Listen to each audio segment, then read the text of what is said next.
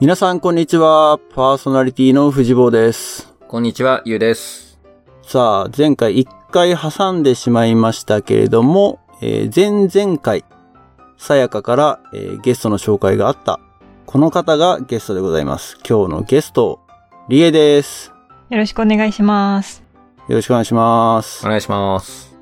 前々回にも話が出たけど、えーそもそも、この我々とのつながりというか、えっ、と、さやかとのつながりがメインだよね。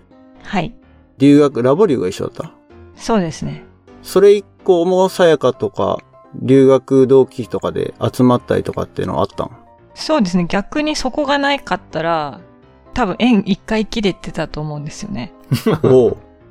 あの、というのも、うん。当時、そんな Facebook とかなかったんで、うんうんうんうん。で、なんか多分紙だ、紙っていうか、本当手書きでみんな連絡先交換してたんで、うんうんうんうん。一回ほぼ多分全員こう、ちょっと切れてて、で、たまたま東京に集まってる就職組うん。で集まろうっていうのがあって、そこで再会したんですよね。うーん。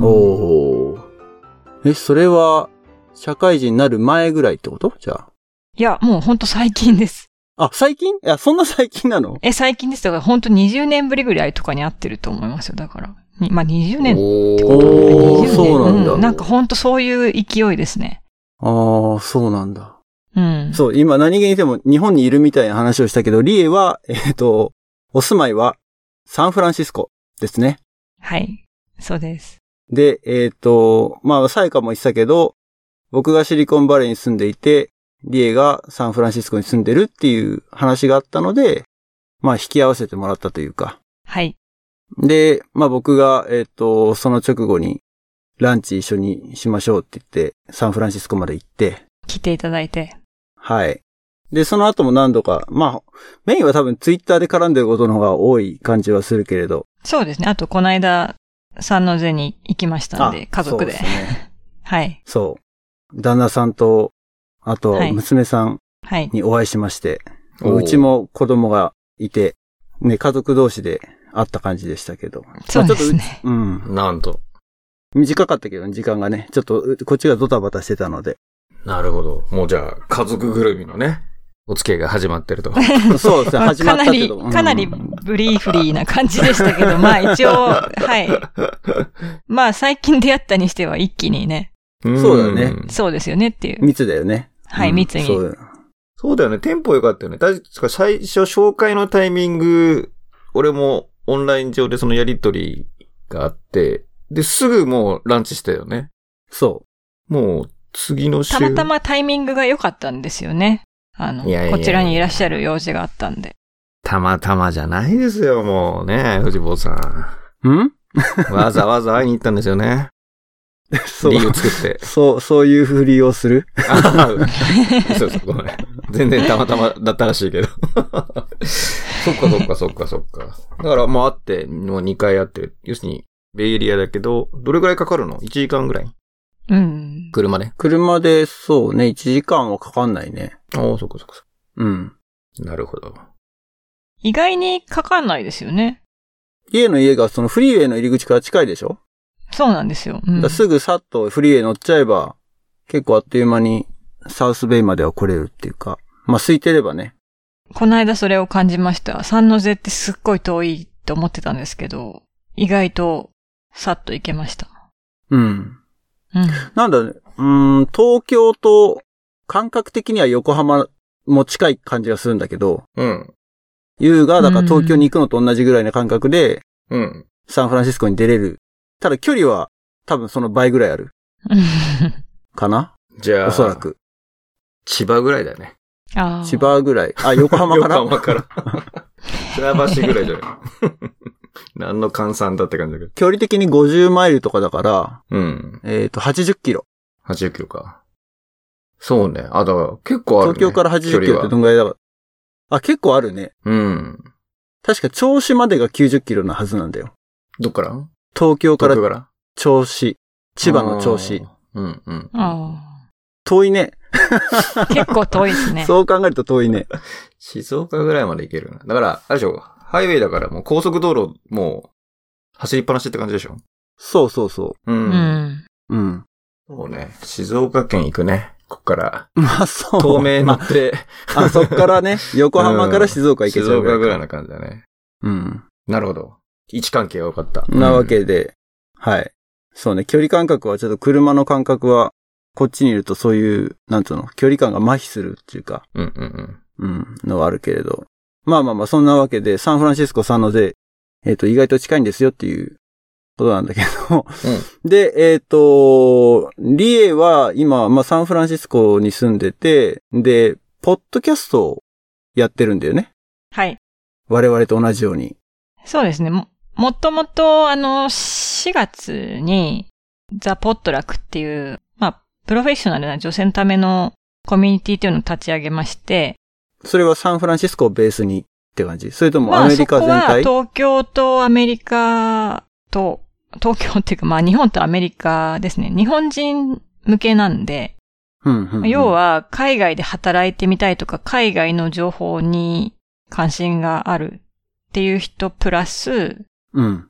こちらで働いている人うん。ですね。まあ、なんだかんだ言って、あの、なんか例えば起業家同士とかエンジニア同士って結構なんかサポートし合ったりしてるじゃないですか。うん。うんうんうんうん。それなりに。でもやっぱなんか女性って結構こう、 ママ同士みたいな感じのつながりしかないんで、うん。俺ってその仕事の話をメインにしたような、そこにまあ、ちょっと友達っていう感じで、 あの、いろんなことを相談できるうん。居場所を作りたいなと。まあ自分もちょっと先輩、女性の先輩にあんまり恵まれなくて、あの、なんかそういう困った時に相談できる人があんまりいなかったので、うん。なんかそういう自分がしてきた大変なことみたいなのを、まあ下の世代にできれば、なんか役に立てればいいなという考え方で、なんか始めて、まあそ、のグループ自体が、あの、クローズドなんですね。ほなんで、なんか、まあ女性のために立ち上げましたって言い言いつつ、なんかその、ちょっと排他的になっちゃうので、う。うん。まあ、外部と何かコミュニケーションする手段が欲しいと思って、まあ、ポッドキャストと、まあ、インスタグラムみたいな感じで、今、そういう外部発信もやってるっていう感じですね。うーん。あれ、その、先輩に恵まれなくてっていう話をしてたけれど、その、立ち上げようと思ったのは、こっちに来てからの話いや、もうずーっと前からですね、私、うんと、20、20代後半で起業したんですけど、ほなんかとにかく、全然先輩がいないっていう感じで。 なんか、いても割と皆さん結構こう、男性側のルールの方に溶け込んじゃってて、う。女性だけどってことそうですね、女性いても。うん。なんで割とこう、あ、なんか同じ女性だし大変だよね、みたいな感じで、こう励ましてくれるような人とかはいなかったんですよね。ううーん。うん。で、やっぱ女性の場合って結婚とか、まあ、もちろんしてなくても交際相手との状況とか、 まあ、あと出産、妊娠まあ、妊娠、出産、子育てとか、その身体的にも、あの、とか、あと例えばその、パートナーに付き添ってどこどこに住むとかもそうですけど、うん。割とプライベートの影響も大きいじゃないですか。うん。なんか割と横断的に物事を相談したい時っていうのがあるんですけど、うん。それがやっぱ全然できないのが結構大変だったかなと。なるほど。相談っていうかあれかな、なんかロールモデル的な人がなかなかいなかったっていう感じロールモデルっていうとなんかそういう風にやってる方を目指すって感じじゃないですか。うん。ある意味参考にするって感じだと思うんですけど、うん。でその必ずしもその人と同じような状況に自分が陥るとは限らないので、うん。自分が例えばなんかちょっと悩みにぶち当たった時に、うん。なんかどういうふうに解決したらいいですかねみたいなことを相談できる人がいないって感じですね。うん。メンターだね。メンターあ、そうですね。メンターみみたいな方がい、うん、うん。できないっていうかまあ、あんまりまあ、そもそも女性の起業家っていうところにしちゃうと、さらに、元々の人数もものすごく少ないので、うん、うん、うん。じゃあその女性の起業家コミュニティっていうのを、まあ、支えるというか、なんていうのかな、支え合うって感じなのかなまあ今回、はその、まあ、起業家に限定してないんですよね。だから、あの、そもそも人数が少ないので、うん。まあ、もっとそのフリーランスとかもそうだし、まあ、ただ、その一応条件的に、なんて言うんですかね、なんか、その常に新しいことに挑戦していきたいとか、会社に勤めてても、なんか例えばプライベートでプロジェクトやってるとか、割とその独立心が強そうな方とかの方が話が合うと思うので、そういう人を優先的にお誘いして入ってもらってる感じではありますね。今、ちなみにそのクローズドコミュニティって何人ぐらいなんですか今、10人ぐらいですかね。あ、10人ぐらいでも集まってる。で、ポッドキャストは4月から始めたけれど、その母体になってると言うべきなのかな、はいポッ。トラックっていうコミュニティ自体はもっと前からあったっていうことなのね、じゃあ。えっ、と、うん、厳密に言うと、構想自体はもう数年前から始まっていて、うん。一回そういうプレメンバーで合宿もしてるんですよ、3年ぐらい前に。合宿。うん。すごい。まあ、プライベートカンフファレンスみたいな感じで、そこでその、例えば仕事の悩み相談したり、うん。あの、まあ、そうですね。そういう、なんか仲良くなるための、で、いろんなアクティビティを一緒にやってみたいな、お風呂も一緒に入ってみたいうん、うん、うん。な、はい。っうん。ていうのを、まあ、やって、で、やっぱり一回そういうのやるとすごくこう、なんか、関係性がギュッと近づくというか、うん。で、その中の、まあ、来てくれて、あの、立ち上げから関わりたいって言ってくれた人たちと一緒に4月に、まあ、ソフトローンチっていう感じでうん。立ち上げて、そこから、まあ、ちょっとずつ人を増やしてて、今、そのやっぱり物理的に会えないと厳しいので、うん。あの、先にサンフランシスコにいる人をちょっとずつ増やしてて、うん。これからもう少し日本に住んでる方とか、別のエリアに住んでる方とかも増やしたいなと思ってるんですけど、うん。う。そんな感じですすね。なるほど。いや、その、一番そこに、まずも問題意識というか、そのコミュニティ集まりが欲しいなと思ったのが、家で、で、それを話して、そこに何人か集まってきて、あとはやっぱり口コミなの、その周りの人たちっていうのは、誰かの知り合いみたいな。まあ、95%は私ですね。なるほど、なるほど。まあ、なんとなくやっぱりその、コミュニティなんで、クローズドな、うん。なんとなくその、愛そうっていう人をまず入れてるっていうのと、うん自分がやっぱりそ、そこそこ知っている人うん。で、さまあ最低でも一回は会っているとか、うん、うん、うん、その辺があってから、まあこれから増やしていこうかなっていう感じなので、今はまあ、基本的には私が誘ってるって感じですね。発起人。そうですね。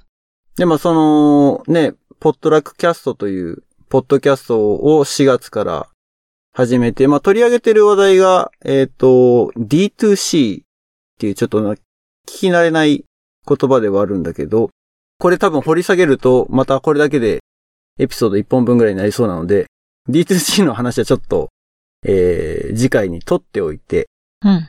ポットラックキャスト、実際どうですかポッドキャスト、パーソナリティを、まあ、リエと、あともう一人、なぎささんという、えっ、と、彼女はライターカメラマンいや、彼女はまあファッションコンサルタントなんですけど、うん。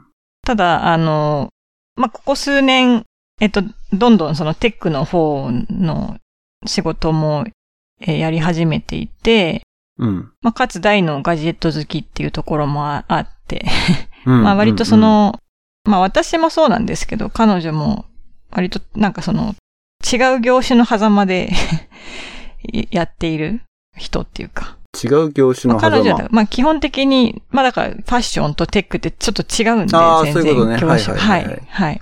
うんんんどうしてもそういうとこで融合させようとすると、まあ、なんか、それぞれの業種の間にひ歪みみたいなのが出るじゃないですか。うん、まあそういうとこを彼女は、はまあ、解決するのが得意な感じの人ですかね。 うん。うん。めちゃめちゃ面白そうだけどね、その話。 これ次回ね、 次回。そうそうそう。で、そう、僕も、その、ポッドキャスト、ね、ポッドラックキャストの存在を、まあ、リエから聞いて、まあ、早速、サブスクライブさせてもらって、ありがとうございます。多分、多分全エピソード聞いてるから、今ま 本当で。ですか すごいさ。すが。おそらく。うん。あの、通勤途中にこう、ね、ああはんはん、まあ、な何本か、あの、サブスクライブしてるのあるので、それでこう回してって。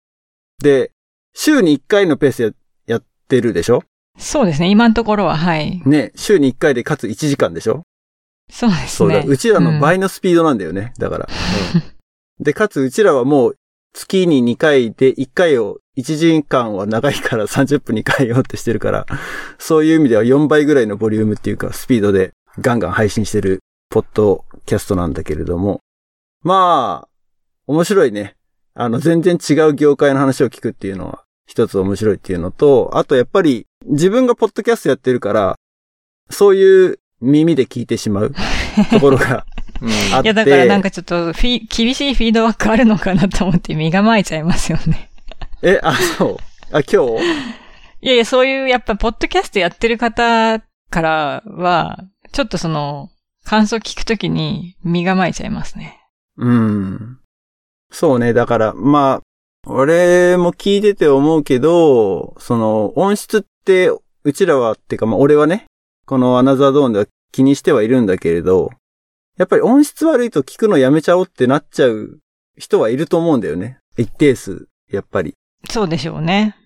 で、ポットラキャストも多分初めの頃は手探りでやってただろうから、まあ機器もそうだし、編集ソフトもそうだしっていうのがあって、で、僕もその最初の方のエピソード聞いて、もうちょっとこうやったら、まあね、直接リエと知り合ったからっていうのはあるんだけど、うちらの経験っていうか、まあ俺の経験上からなんかアドバイスできることあったらなんかお手伝いするよみたいな話をしたことがあって。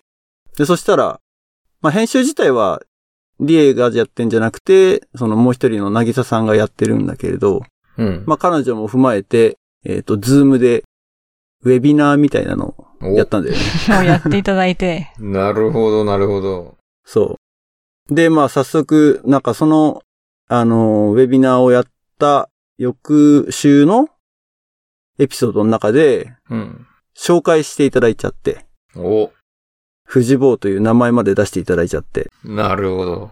はい。ありがとうございますってか、いやいやいや、こちらそこれでそで俺すにから。たどり着ける人は多分いないと思うんだけど。います、います。うん。そう。いやでもね、あの、リエとなぎささん二人のパーソナリティね、もう我々に比べたらもう知名度が高いというか、おそらく。うん。うん。ポットラックキャストのリスナーって今どれぐらいいるって見えてる私、最近、ちょっと聞いてないんですけど、うん。でも、最初の数エピソードのところまで聞いたら、予想以上にたくさんの方が聞いていらっしゃってびっくりしましたね。だってね、ツイッターのフォロワー数とかも、桁がすごいじゃない二人とも。そうですかね。わかんないあそう。 あ、わかんない。軽くでも数、数十 K、数 K、わかんない。ちょっと単位が。それはな、彼女の方だと思いますけど。あ、本当？そうそう。私は最近、新しく作ったアカウントであれやっていて、うん。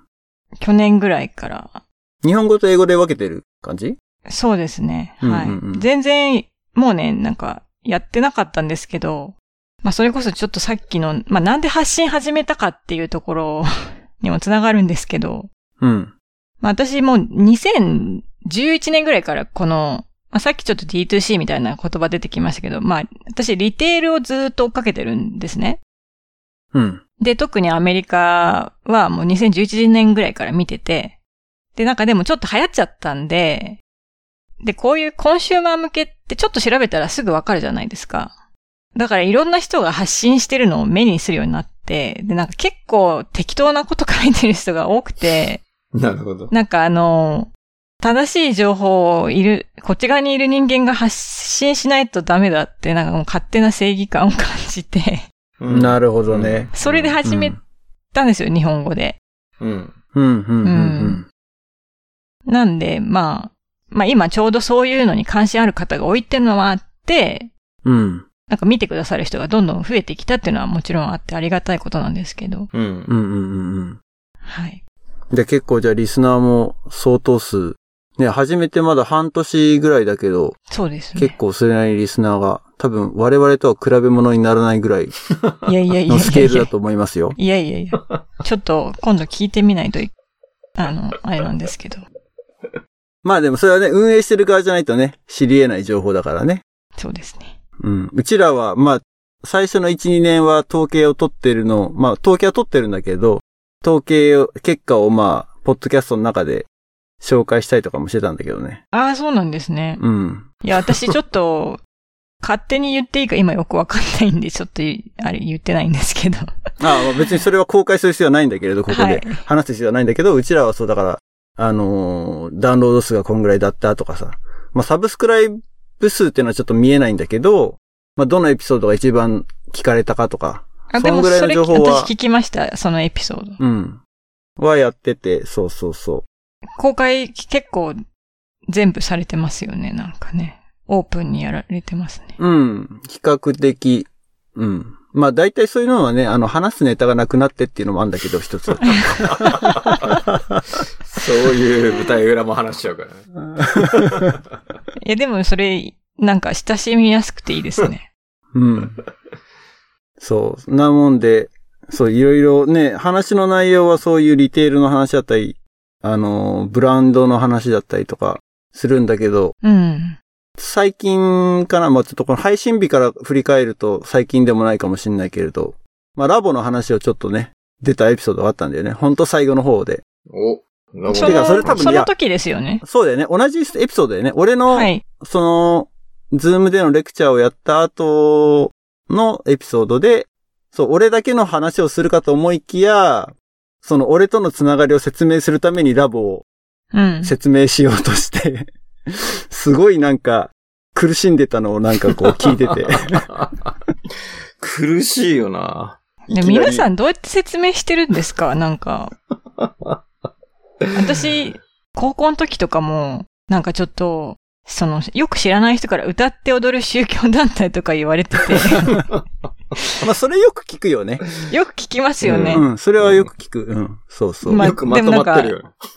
だからなんかちょっと、そ、その辺のあれもあって、なんかどうももごもごしちゃう、です よね。まあ、まあ準備しておかないとそうなるだろうね。はい。だし、そう。 あの、もし興味のある人は、あの、ポットラッキャストの多分エピソード10だったと思うんだけど、の最後10分ぐらいを聞いてもらえるとね、あの、わかるんだけれど。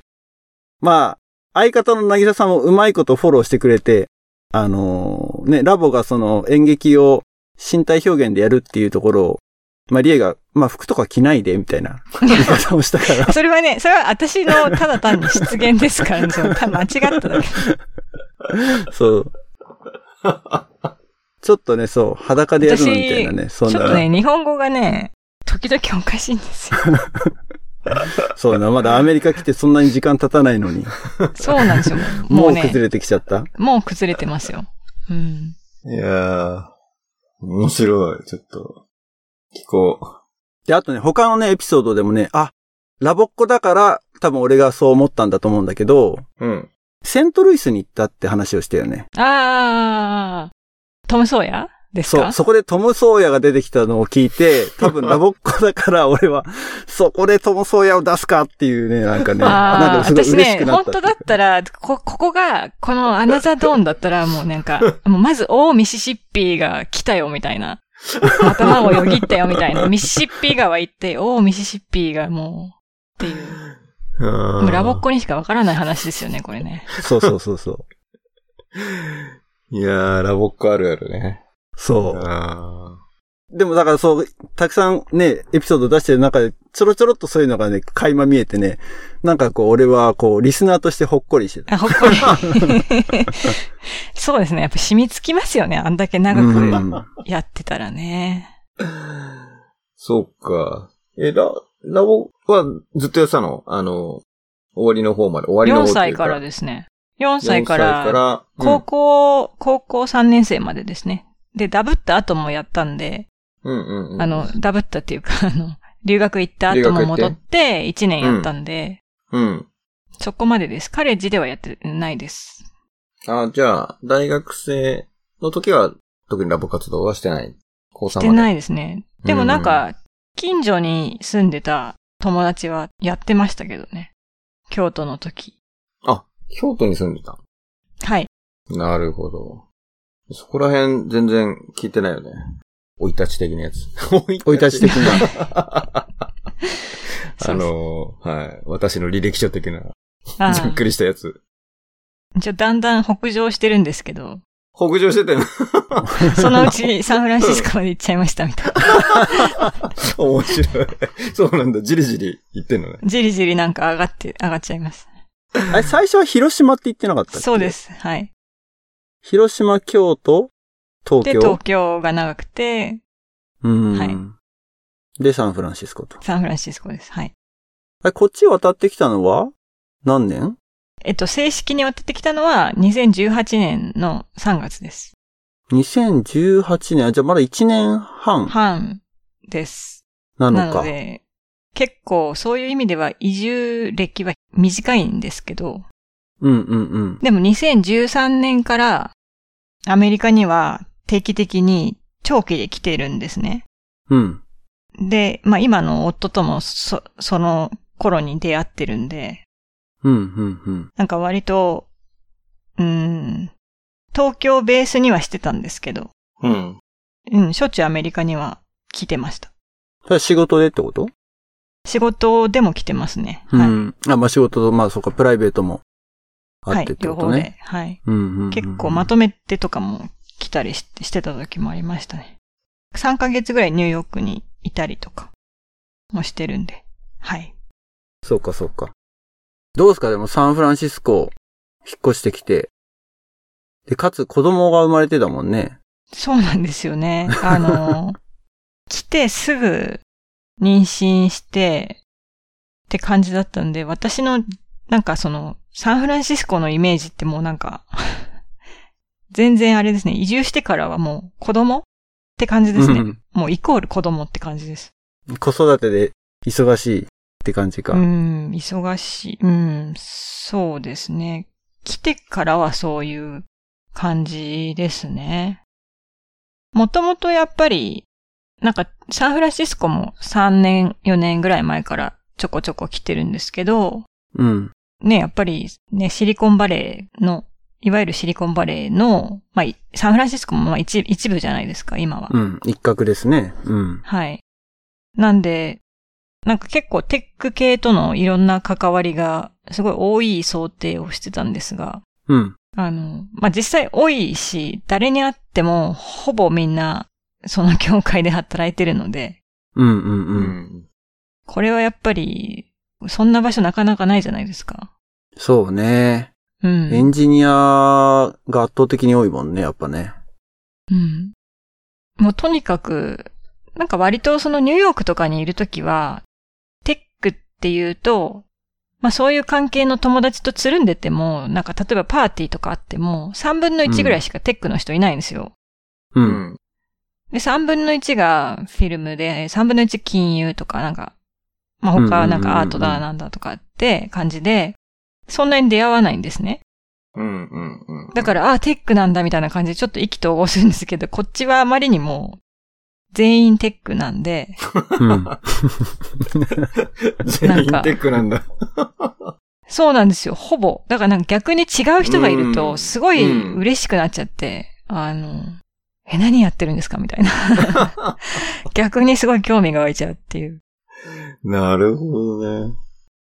いや、確かにでも、なんだ、そういう、まあ、ミートアップとかね、テック系の言っちゃえばみんなテック系の人っていうのは当たり前っちゃ当たり前なんだけど、例えば俺なんかだと、その、俺バスケのコーチを、息子の世代を教えたりとかしてるんだけど、おー。そういう時に、まあ、父兄でもう集まるっていうか、あの、家族も含めて、例えばね、最後、シーズン終わった時にピザパーティーとかうん。やったりするんだけど、その時にまあ親同士まあ全員集まって話をするじゃないうん。で、まあ大体その会話の中で何やってんのって言うと、ほぼほぼ8割みんなやっぱね、テック系の企業なんですよ。うん。うんアップルだったり、グーグルだったり。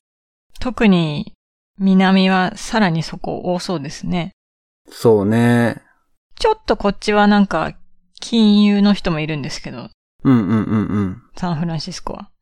まだ同じシリコンバレーの中でも、まあ、いろいろエリアの特色っていうのがあるからね、やっぱりこっちの、ありますうん、サウスの方はやっぱり半導体系がもともと強かったエリアなので、やっぱりそういう、ね、ハードウェア寄りの企業が多いし、まあ、サンフランシスコの方はどっちかっていうとスタートアップだったりとかウェブ系が多い印象だよね。そうですね。うん。やっぱそのコンシューマー向けのサービスはやっぱりサンフランシスコが多いんですよね。そうだね。なるほどやっぱりシシティじゃないと実験できないじゃないですか、そのユーザーテストっていうのが。うん、うん、うん、うん。だから、ウーバーだったり、リフトとかもそうだし、Airbnb とか、うん。んそういうのも全部サンフランシスコで始まってるんですよ。そうだね。なるほど。なるほど。うん。でもなんか最近、ちょっとなんか、テック人口が増えすぎたせいか、うん。なんか全体的に大企業っぽくなってきてて、なんかその、私が最初にこの辺に出入りするより、なんか、クローズドになりつつある雰囲気を感じてますね。うーん。んそれは、どういう単位でなんか普通にすごい感覚的なものなんですけど、うん。なんか友達のオフィスに遊びに行くとか、うんなんかどこどこでパーティーとかそういうのがもうなんか劇的に減りましたね。あ、そはい。う。へえ、そうなんだ。うん。まあ俺もそんなにオフィスビジットはね、してないけど、でも、ね、知り合いとかのオフィスに遊びに行くこと自体はあるし、まあ行かせてもらうことは全然できそうな感じではあるけどね。なんか友達はできるんですけど、うん。友達の友達みたいなのがあんまりなくなりました。あー、なるほどね。うん。じゃあ、ファーストホップじゃなくて、セカンドホップぐらいの人だと、うん。つながりにくいっていうか、まあ、そこまであんまりずうずうしくいけないような。そうですね。前はなんかということだもうちょっとなんかずうずうしくうんうんうんいけた感じでしたね。なんかあと、あまりにもやっぱり、スタートアップが多いからか、何やってるのってなった時も、なんかそんなにその、深く話が進まないようになった気がします。うーん。ふーんみたいな感じで、なんかそ、なんかそんな、よっぽど話が合えば別なんですけど、うん。うん、なんかちょっとムードがね、やっぱり変わった気がしますね。あ、そうなんだ。それは多分、サンフランシスコに行かない俺は肌感覚として全然ないんだな。多う分ん。うん。興味深いね。実際去年、や、あの、YouTube の襲撃事件とかもあったじゃないですか。 はいはい、サンブルーのね。はい。うん。で、やっぱり、ちょっと、その、厳しくなってるみたいなオフィス美術とかも。うーん、まあ確かにねう。ん。サンフランシスコは確かにそうかもね、そういう意味では。治安悪いですからね。う。。うんで、まあ実態としてね、そのテック系の、まあ特にシングル、カップルの人たちがシティに住んで、その結果不動産なり、もしくはレントなりがガンガン上がってって、高級取りの人たちがいるから、それに乗じてやっぱり家主というか、不動産持ってる側も強気でどガンガン上げてくるじゃない。っうん。ていうのが、まあ結果として、今まで住んでた人を追い出すような形になっちゃってる。で、ホームレスも増えて、うん。だから、恨まれてますよね。 そうそうそう。だからまあね、Google のバスとかね、襲撃されたりとかって何年か前にあったりとかしたけれど、さ、あの、サンフランシスコのダウンタウンからマウンテンビューに送迎の出てるバスとかがやっぱり狙われるみたいなね。うーん。だから T シャツとかも今、例えば Facebook とかバーンって着て歩きたい人とかあんまいないんじゃないですかね。っていうよなんねか。今そうだよね。問題起こしてるからカンファレンスとうん。そうそうそうそう。でもらったノベルティの T シャツですらなんか、着るのは、ね、自分が社員じゃなくても着たりとかっていうみんなしてたけど、それがし、しづらくなったというか。しづらいですよね。その社員だと思って襲撃されるっていう、リスクが出てきたっていう。あ、そこまであれなんだ。うん。大ごとになってんだ。そうそうそへえ。なるほど。う。ね、サンフランシスコ市なのかはちょっと忘れたけれど、低所得者層のラインが、日本円で1200万とかだっけその、世帯所あ得。ーに入るっていうのうですよん、ね。そうそうそう。っんていう話があったりとか、ね。ぐらい、だから、尋常じゃないインフレが起きてるっていうかね。うん。あそこだけ。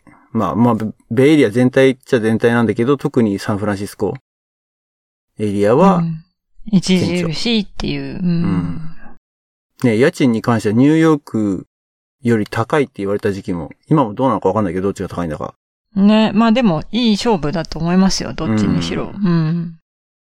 えって気がしますけど ね。人口が。住んでると いや、やっぱり両方にいたことがあると、同じ価値とは思えないみたいな感じですよ。ああ。えー同じ金額出すんだったら絶対ニューヨークに買いたいですね。ああ、そはい。う。そうなんだ。そうか。うん。なるほどね。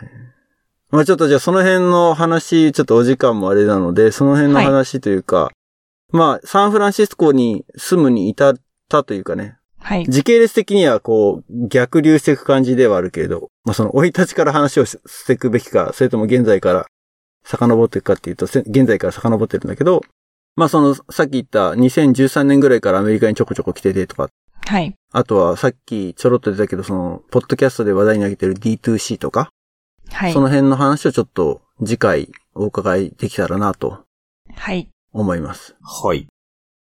じゃあ引き続き。はい。。引き続お願いき、いえっ、たしますと、ゲスト出演お願いいたします。はい。えー、ポッドキャストアナザードーンでは、情報発信を Twitter、Facebook でやっています。見つけた方はフォロー、ライクよろしくお願いします。えー、あとは、サポータープログラム。えー、毎月2ドルの投げ銭プログラムというのを用意しています。ペイとイオンというサイトでサインアップしていただけると、サポーター限定エピソードなどが、えー用意されていますので、興味ある方はぜひ、そして、えっ、と、我々二人、藤坊というの活動をサポートしたいという方はぜひ、えーサポータープログラム参加してみてください。あとは、ペインの質問箱。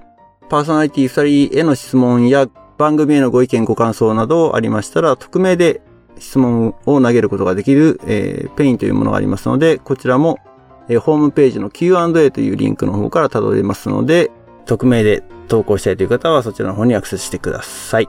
はい、ということで、引き続き次回もよろしくお願いします。お願い今日しますのゲストは、リエでした。どうもありがとうございました。ありがとうございました。ありがとうございました。それじゃあね、バイバイ。バイバイ。